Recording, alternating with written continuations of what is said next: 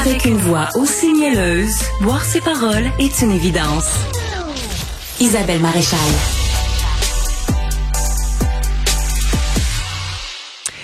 Parlons un peu de ces pédophiles qui euh, agissent dans le dark web. Il y a un Québécois qui gérait euh, un forum international de pédos euh, qui a été condamné à huit ans de détention et il pourrait être déclaré délinquant dangereux, mais ça a bien failli être autre chose. Et ce qui ressort de tout ça, c'est qu'on a encore beaucoup de difficultés à évaluer les euh, les gens qui font ce genre d'agissement, les pédophiles ou les euh, tous ceux là qui sont sur le web caché, le fameux dark web. Je voulais qu'on en parle avec euh, Mario Larrivé-Côté qui connaît bien le sujet. Il est sexologue, le clinicien et l'expert en délinquance sexuelle. Bonjour Mario.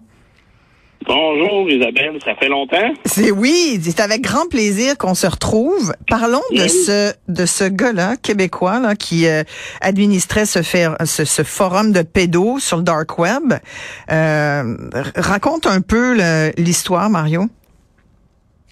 Mais en fait, on a affaire de, de ce que j'ai pu lire, là, on a affaire à un individu qui qui consommait beaucoup de pornographie juvénile. Là, on parle de 700 photos d'enfants nus de 2 à 4 ans de son voisinage. Puis on parle aussi d'une montagne de pornographie juvénile. On parle de 90 000 autres photos, fichiers et 1500 vidéos de nature sexuelle, d'agression sexuelle sur des enfants, de bestialité, de scatologie. Mais au-delà de la consommation de pornographie juvénile, parce que des chiffres comme ça, pour la majorité des auditeurs, ça peut avoir l'air euh, incroyable, mais c'est pas nécessairement si rare que ça que des individus comme ça vont avoir beaucoup de, je dirais beaucoup, beaucoup de fichiers. Sauf que ce qui est plus particulier dans son cas à lui, c'est que là, on parle d'un individu qui était euh, modérateur, administrateur d'un forum de discussion de pédophiles où est-ce qu'il semblerait donner des conseils pour agresser sexuellement des enfants. C'est vraiment cet aspect-là que c'est particulier. Puis je dirais que ça complexifie le cas dans le sens que on a possiblement plus affaire justement à quelqu'un qui, s'alimente continuellement d'une fantasmatique, je dirais, déviante. Là. Et, et ce gars-là, donc, euh, a dû, il a, failli s'en sauver de cette étiquette euh, et, et, il pourrait encore s'en sauver, d'après ce que je comprends, parce qu'on a on n'arrive pas à l'évaluer. Il faut qu'il y ait une évaluation, si je comprends bien, qui doit être faite dans les 60 jours. Hein? Ça, c'est le code criminel qui nous dit ça, Mario. Or, il semble que euh, ce fameux gars, on va le nommer, s'appelle Jeffrey Howard Hebert.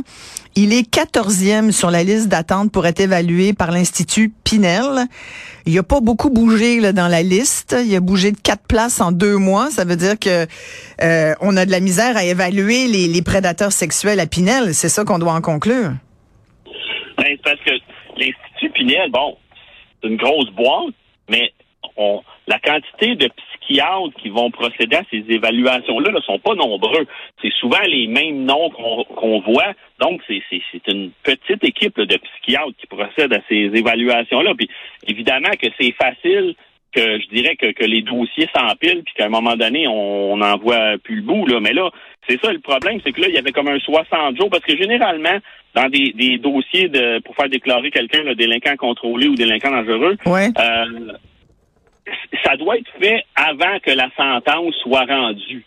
Là, dans le cas qui, nous occupe, bon, l'individu euh, a, eu euh, huit ans de pénitencier, mais là, il semblerait que le juge, là, le juge Paradis, je pense, a utilisé un autre article du code criminel pour que finalement, je pense qu'il est un petit peu créatif, là, pour que finalement, il puisse euh, procéder à, cette requête-là d'ordonnance de, de, déclarer l'individu délinquant contrôlé ou délinquant dangereux après que la peine soit rendue. C'est pour ça que là, ils ont reporté ça en février 2023 pour voir s'ils vont être capables de rentrer dans probablement là, un autre 60 jours. Mais là, s'ils réussissent pas cette fois-là à rentrer dans le 60 jours, est-ce que cette fois-là, finalement, ben là, le, le juge va dire, ben là, il il est trop tard pour la, la, la requête, puis on... Puis il y a une importance aussi, euh, Mario Larrivée-Côté, dans, dans, le fait de dire c'est important d'avoir l'évaluation du, du, prédateur sexuel avant euh, l'énoncé de la sentence, parce que l'évaluation de son état de santé mentale peut influencer la sentence. Si on sait que le gars il est potentiellement dangereux, gros potentiel de récidive, on va peut-être pas y donner le même nombre d'années qu'un autre qui est peut-être considéré un peu moins dangereux. Dans le cas de Hébert, je, lis qu'il reste que deux ans de pénitencier à purger avant d'être libre à nouveau, parce que sa période de détention a été déduite. Évidemment, on sait comment ça marche. ton, temps est déduit, euh, calculé en double, euh, parce qu'apparemment, qu'il a été agressé en prison. C'est sûr que ces gars-là, ils ont une vie difficile en prison. Hein? Donc euh, là, ça veut dire que finalement, même s'il y a une période probatoire à sa sortie de prison, le gars, s'il est potentiellement dangereux, il y a un risque pour la société. Ben c'est ça, c'est d'habitude, c'est ça, on souhaite que l'évaluation soit faite avant sentence, mais là, dans ce cas-là, il y, avait une suggestion commune des procureurs, donc, une peine de huit ans de pénitencier. Donc les deux procureurs s'étaient entendus sur une suggestion commune, à savoir si ça aurait changé quelque chose, parce que le juge n'est pas tenu de, de, de, respecter, je dirais, la, la, la suggestion commune s'il considère que c'est insuffisant. Donc, il aurait pu donner plus dépendamment de, de des rapports d'évaluation. Mais là, c'est parce que l'idée étant, c'est que là, oui, effectivement, qu'il y avait huit ans. Ce que j'en comprends, c'est que s'il reste deux ans, il y a eu probablement que ça fait trois ans de détention, compté à temps double, ça fait six ans, donc huit moins six, il reste deux. Euh, il y a un trois ans de probation qui vient avec ça, mais là, de là l'importance d'avoir un résultat final sur la requête de déclarer euh, délinquant contrôlé ou dangereux, parce que s'il est déclaré délinquant contrôlé, à ce moment-là, ça veut dire qu'à sa sortie de détention, il serait surveillé pendant une période euh, maximale de 10 ans, mais quand même, peut-être entre 5 et 10 ans, quelque chose comme ça, où est-ce qu'il y aurait une surveillance étroite. Puis évidemment que s'il devait être déclaré délinquant dangereux, mais délinquant dangereux pour se rendre là, là c'est, je dirais, c'est un step de plus, là. C'est beaucoup plus rare, c'est souvent plus dans des cas de dossiers de crimes violents. À ce moment-là, ça serait comme une peine indéterminée où ouais. pourrait ne jamais ressortir de, de, détention. Parce que pour que ce soit dans un cas ou dans l'autre, là, faut qu'on ait une peine fédérale, donc une peine de plus que deux ans, un risque de récidive élevé, puis de penser que l'individu peut commettre des sévices graves là à nouveau. Là. Ouais, d'accord.